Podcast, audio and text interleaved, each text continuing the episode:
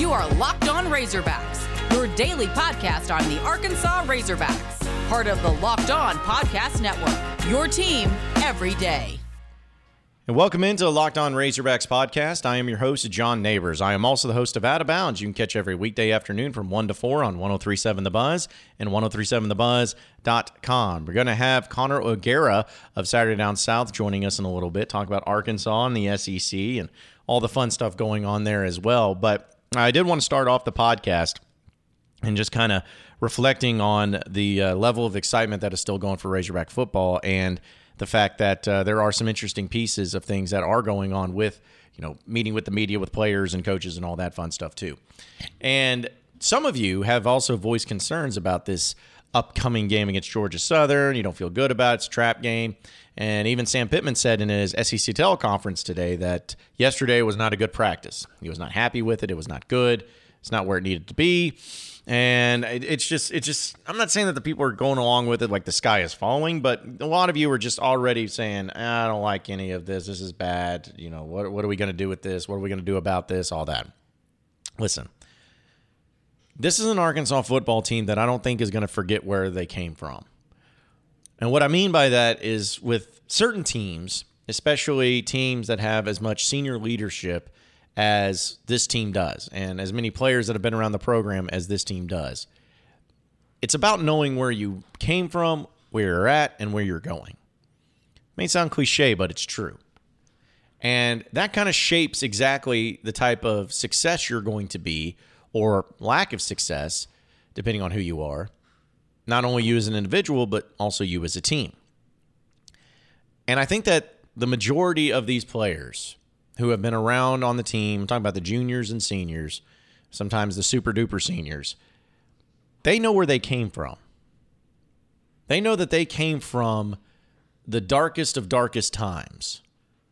They came from a football program that was about as low and bad and pathetic as you would ever see in major college football. They were a part of that team. They were a part of that process. They were a part of the, the nonsense that came along with it. They were part of it. And knowing all of that, these upperclassmen especially understand that you can't get complacent. You can't take anything for granted. Not every game is considered, or at least an easy game in your mind, is going to be an easy game. Not an automatic W. Nothing like that. They realize that because of where they came from and where they were at. And there's never a game that's easy. And I think that with that mentality in mind, they're not going to let this Texas game, this Texas victory, get to them because they know it can be gone in an instant.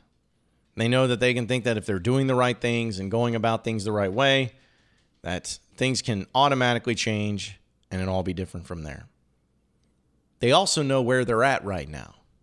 And where they're at is a part of a team that is 2 0, coming off of a huge victory against a major college football opponent at home in front of an atmosphere that no one has seen in nearly a decade. And they know they got something special.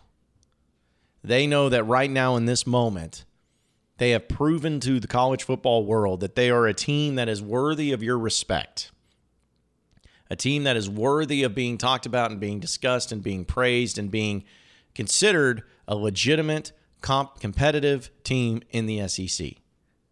They know that now.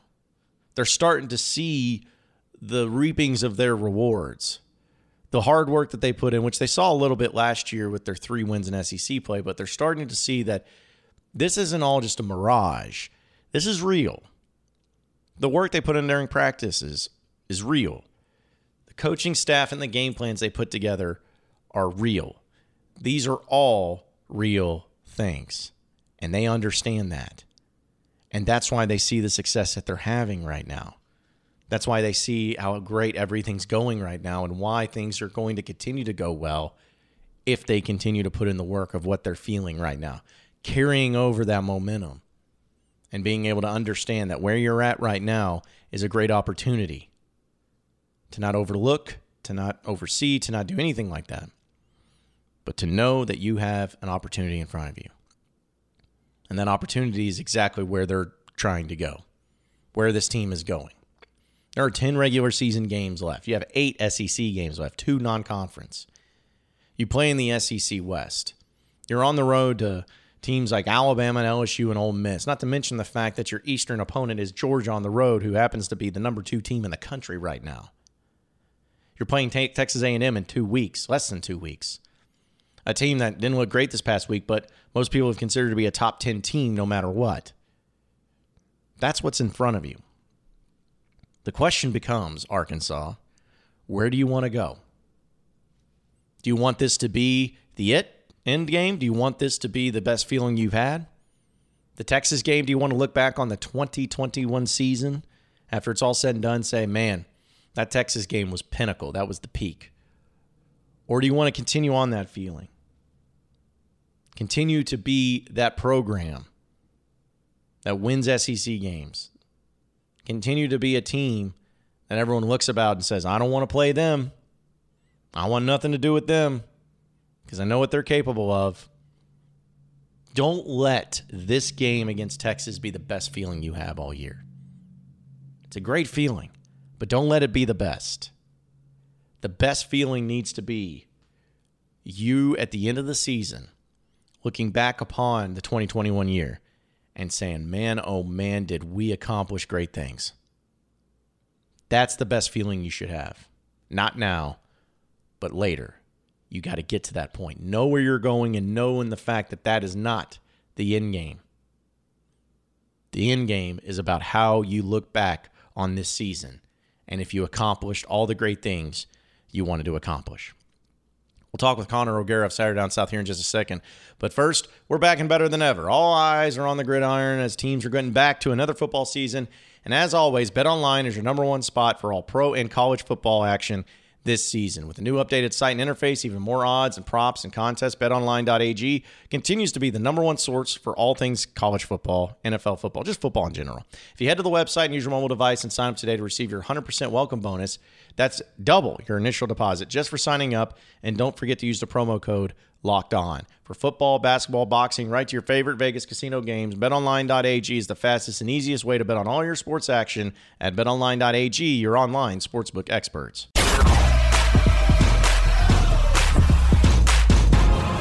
You are Locked On Razorbacks, your daily Arkansas Razorbacks podcast.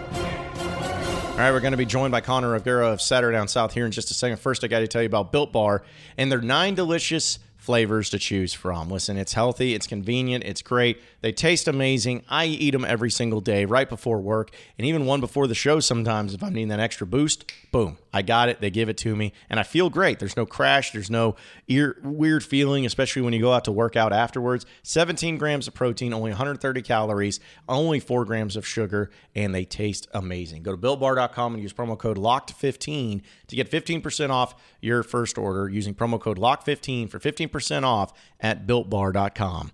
Right now, let's go to the phone lines as we are joined by Connor O'Gara of Saturday Down South. Does a great job with them. We're talking to him not only about Arkansas, but about the rest of the SEC as well. Connor, appreciate you joining us this afternoon, man. How you doing? Yeah, it's going really well. Not not as well as it is in your neck of the woods, but nothing to complain about. Ready to watch about 100 hours more of football this weekend.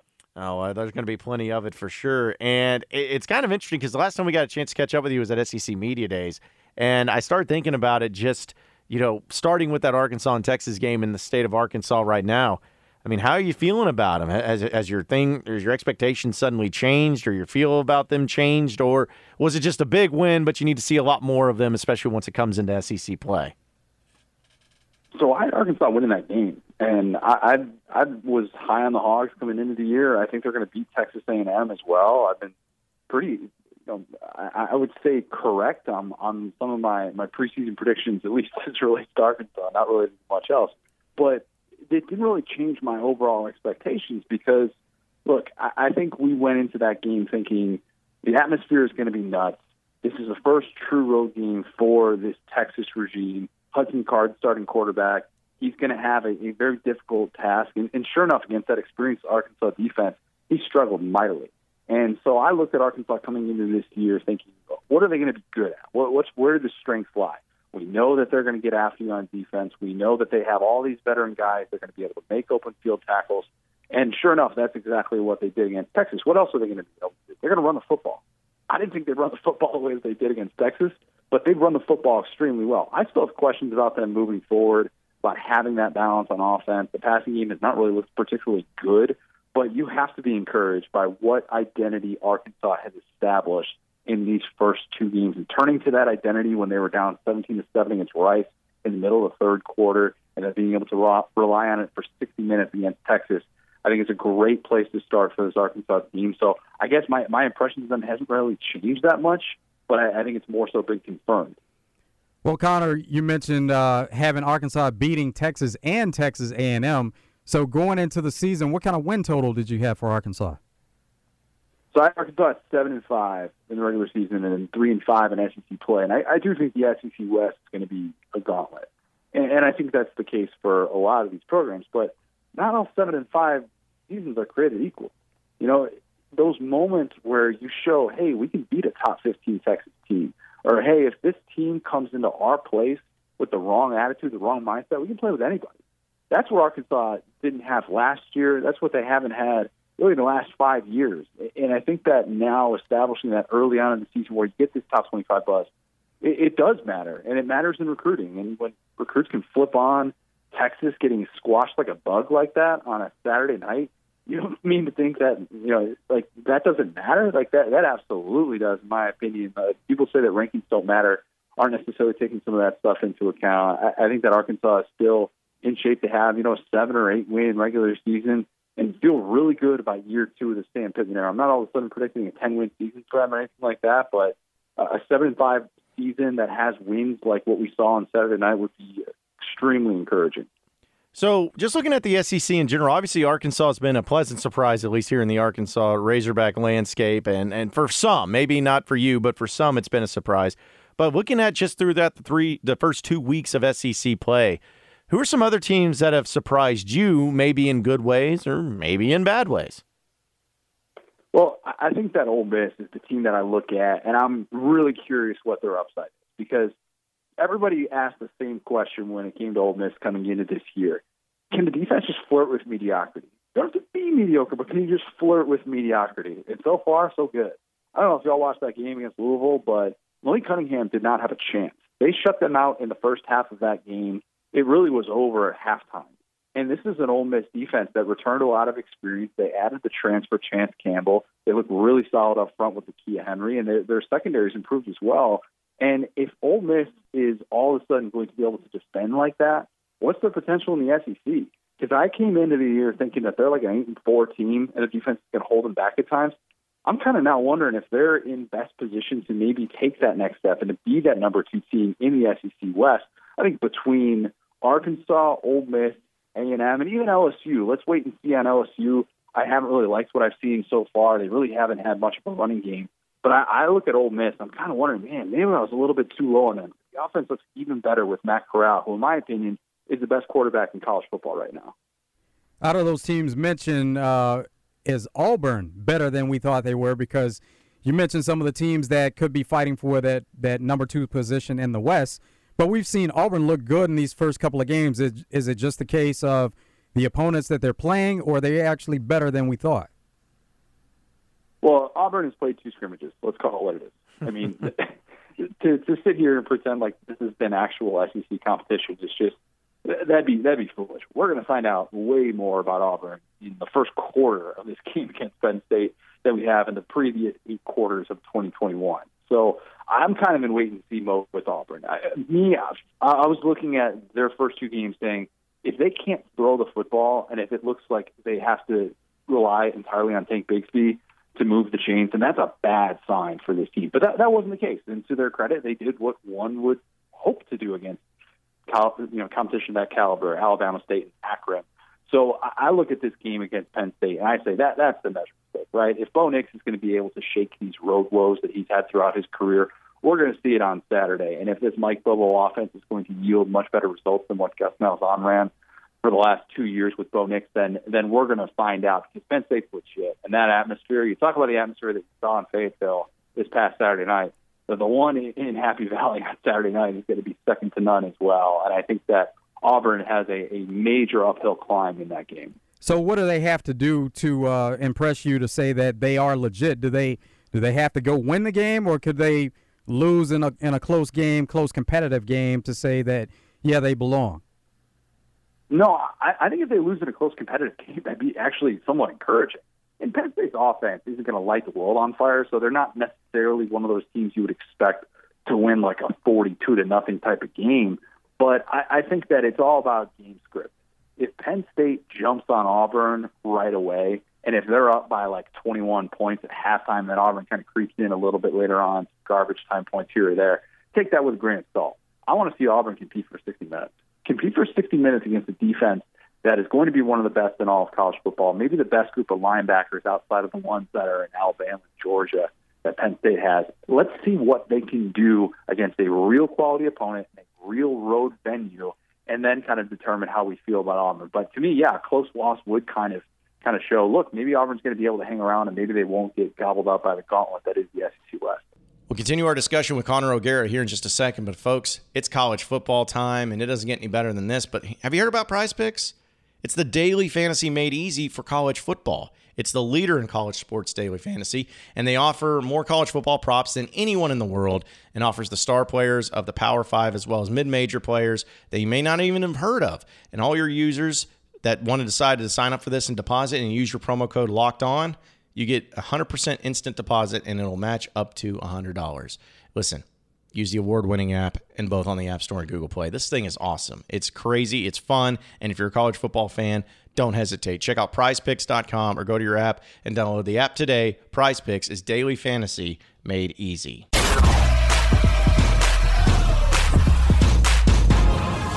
Locked On Razorbacks, your daily Arkansas Razorbacks podcast. Speaking with Connor O'Gara of Saturday Down South here on Out of Bounds 1037 The Buzz. Connor, I want to go back to Arkansas real quick because I, I, saw you tweeted this and I retweeted it. That uh, you said among FBS inside linebackers who have played 50 plus snaps, only one PFF grade of at least 75 in run defense, pass rush, and coverage is Grant Morgan for Arkansas. Now, that is a lot of stuff that I don't know what that means exactly, but I'm trusting you on these stats. Tell us what that means and why that's really good. It means Grant Morgan is an exceptional football player. That's what that means. It means that he is somebody who has done everything that Barry Odom has asked of him. And in the middle of that defense, if you're able to provide all those different things, if you're able to generate pressures, if you're able to make open field tackles, if you're able to break up passes, you're about as indispensable as it gets. You know, we get caught up in talking about, you know, the passing game and how, how valuable this quarterback is versus that quarterback how many teams right now wouldn't love having a Grant Morgan in the middle of their defense? I mean, that that guy has just done so much in the last two years, really. I guess a year plus. And I know the targeting ejection and on the opener kind of limited what he was able to do, but every time that guy's on the field, he he makes his presence known. And, and I think there are very few players like that in all of college football. He's a little bit of a throwback guy in kind of the way that he approaches things and, and the variety of things that he does. Not just an edge rusher He's not just a guy who's going to cover in space. He's not just an open field tackler. He does a little bit of everything. And Arkansas needs all of that as much as we talk about the experience they have on defense. They need Grant Morgan to be the best version of himself. And so far in 2021, he's been just that. You know, not to get mushy on the whole thing, but I, think that everything you said, of course, is correct. But if you think about his story, I think is also why, especially people here in Arkansas, are such big fans of Grant Morgan because he's an Arkansas kid. He started on as a walk on at Arkansas under Bret Bielema. Uh, he everyone were kind of referred to him as Drew Morgan's younger brother because they remember what he did at wide receiver. But he goes on the defensive side, builds himself up in the linebacker, goes through those Chad Morris years, gets into Sam. And Mike, you just think about this journey he comes on where he started as a walk on, and now he's arguably one of the best linebackers in all of college football. I don't know if it'll translate to the NFL, but it's incredible to see stories like this and something that I think college football really embraces guys like Grant Morgan, where, hey, you know, they may not be the most talented coming out of high school, but sometimes in the right situations and given the right opportunities, you can really make the most out of it. I think in 20 years at Arkansas, no matter uh, if Sam Pittman is still coaching or if he's given the reins to somebody else or whoever's coaching, they're going to be selling Morgan in, in his story, like you mentioned, to go from the guy who's kind of an afterthought, you know, his brother – I still had uh, a couple. I had somebody that tweeted at me, "Is that is that Drew Morgan's brother, a guy who hasn't necessarily followed Arkansas, you know, as closely in the last few years, but but used to live there?" I'm like, yeah, that's, that's that's the same guy. So he still gets that every once in a while. But I love the story. I've loved getting to talk to him, and I think that he he's just rare in today's day and age in college football. And I, I think that those are the types of personalities that Arkansas is trying to build a foundation on. And not having someone like him, I think, is you know you you could look back uh, and, and if you didn't have someone like him, or if you decided to go to the NFL, you'd kind of be wondering what is this defensive identity who is that real alpha. Grant Morgan is that guy, no question about it. What do you like about what you've seen from Arkansas so far? And probably most of that would come from the Texas game. And then what do you think they need to improve upon? Well, the area that they have to improve upon is the passing game. KJ Jefferson has not been good enough as a passer yet. I'm kind of waiting to see a healthy version of Treylon Burks. Still, maybe haven't quite seen that. Don't necessarily like the downfield stuff. We came into this year talking about are they going to be able to stretch the field without Mike Woods? I think that's still a major question that you would have. But I'll say this the ground game feels like it can flip a switch. And the way that they did that against Rice, I know it started off way too close for comfort, and to to have a deficit like that in the third quarter probably made a lot of Arkansas fans rethink all the offseason buzz. Hmm. but the way that they've been able to flip a switch and the variety of guys that they can do it with, you know, it's not just having one true back, it's not just having a Trelon Smith, it's having a Dominique Johnson, it's having a Rocket Sanders, it's having KJ Jefferson be able to scramble and make plays. And I think that having that multi-prong attack in the backfield is so important for this team because they're not going to be world beaters throwing the football. I mean, I, think they kind of are what they are. There, there's only so much Kendal Briles is going to be able to do, and they might get better, but they're still not going to be one of the best passing offenses in all college football. But can they establish that identity? Can they control time of possession? Can they do a little bit of what Texas A&M did last year? You know, like that. That's kind of the identity that maybe you're trying to establish, where you play smart football. You don't turn it over. You don't allow your quarterback to get hit. You run the football, and you're going to stay in a lot more games than you think. Even though we talk about these spread offenses so much and, and how much you can stretch the field vertically, if you can do what Arkansas is doing, there's there's a lot to be said, and you're going to be able to stay in and win a lot of games doing that. Now, Connor, I know that we talk mostly about the SEC with you whenever you come on, but uh, it is kind of fascinating. Something we dove into was the fact that Clay Helton was fired from USC after only two games this season. And it wasn't necessarily surprising because of how poor that they've been, especially over the past couple years. But USC now is open, and it seems like everyone understands how good of a job it is, but they really haven't been able to recapture some of the magic that Pete Carroll had when he was there.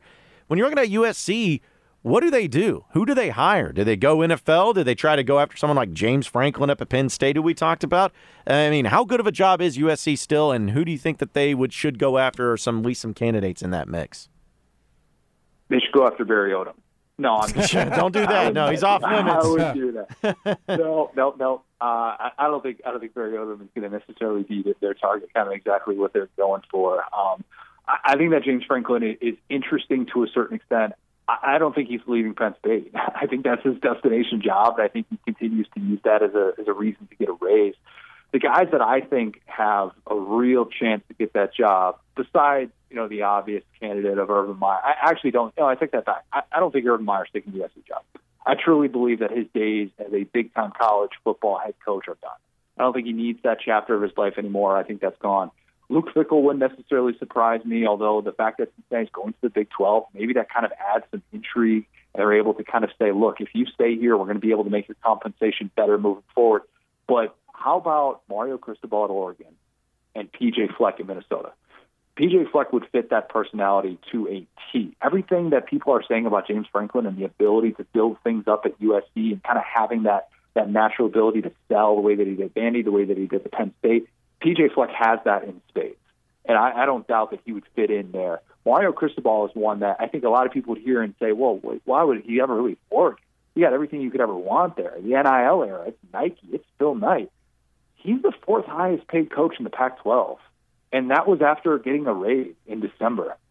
There are a lot of opportunities for for advancement for him. And I think that as much as we talk about, you know, Oregon is kind of a cool place to be, USC is different, man. It just is. And having that recruiting base in your backyard with those facilities, they would spend a ton of money to go after somebody like him.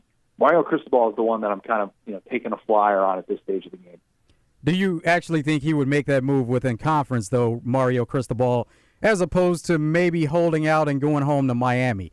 because that's one that's always been mentioned. If he left Oregon, it would probably be Miami if it's not for one of the bigger jobs out there like Alabama, if that happened to open up. But do you think he would actually do it in conference? Because you would think that Oregon, if they know that he's on USC's radar, with him being the fourth highest paid coach in the conference, they're going to do what it takes to keep him there. Possibly, but you know, if you see your limitations, that's the thing. It, Oregon has, has really stepped up its recruiting, and I know they had a lull post Chip Kelly in that department, but if you can get to a place like USC, or if there's any sort of friction there, which I, I'm not saying that there is or anything like that, USC is a different job. It, it just is, and I still think it's one of the best jobs in off college football. I don't know if it's really do thing where you rank jobs based on prestige, but I mean the facilities in the NIL era, especially being in LA. I think that there's a lot of appeal there to do something like that. And who knows? You know, curiosity Uh, for these college coaches can be a funny thing. And if you feel like you've maxed out your potential at Oregon, let's not forget that Mario Cristobal had a top five quarterback in in Justin Herbert, and you know they they got to a Rose Bowl, which is all well and good. But if you kind of see your potential, you're like, man, I don't feel like we can win a national championship here. I, I want to win a national championship, and he feels like he can do that at USC. Then, then maybe that's the move he would consider. All right, I got to ask you this before we let you get out of here, Connor. Just doing a little what if scenario. We're talking about college football jobs, which are the best, which are all that and all that. So I'm going to put you in this situation, okay? All of college football has a vacancy as a coach. And no matter what, you're going to be able to pick which school you go to, and you're going to get paid the same amount of money. That's not the issue. What are your top five college football jobs that you're you're selecting? That if you are, if it's all open, which are the five that you're going to be choosing if you're a coach and you're going to get paid the same? Oh gosh, that's really tough. I'd probably go Georgia number one. I'd probably I'd probably want to go to a place like that with the recruiting base I always just think the water is different in Georgia, and they can produce athletes that are just at a, a different sort of level. So I'd probably go with Georgia one. I'd probably go. I wouldn't want to replace Nick Saban in Alabama. Uh, that just that's not something I would I would ever sign up for. I would probably go with maybe maybe USC number two, maybe maybe USC number two, Ohio State three, Florida four, LSU five. Hmm. Something something to that extent, but I, I just would look at the the co- I would want to replace Saban because that's just impossible. It, it is absolutely impossible, and I, I think that whoever has to do that one day, we're going to be like, oh, is Alabama as, as good of a job as we thought? And we're going to do the thing where we compare, you know, in the way that like Nebraska is trying to live up to the Tom Osborne standard. We're going to do the same thing with Saban at Alabama. Yeah, I don't, I don't see that happening either. Connor O'Gara of Saturday Down South, as always, man, appreciate you joining us. Have a great week and looking forward to catching up with you, all right? Absolutely. Appreciate it, guys. Well, appreciate everybody listening into the Locked On Razorbacks podcast. Be sure to like and subscribe to the podcast on iTunes or on Google Play. You can also get after me on Twitter at BuzzJohnNeighbors for any questions, comments, concerns that you may have. We'll keep it going from there. Same podcast time, same podcast channel tomorrow afternoon. Have a great day, everybody. We'll see you then. You are Locked On Razorbacks, your daily Arkansas Razorbacks podcast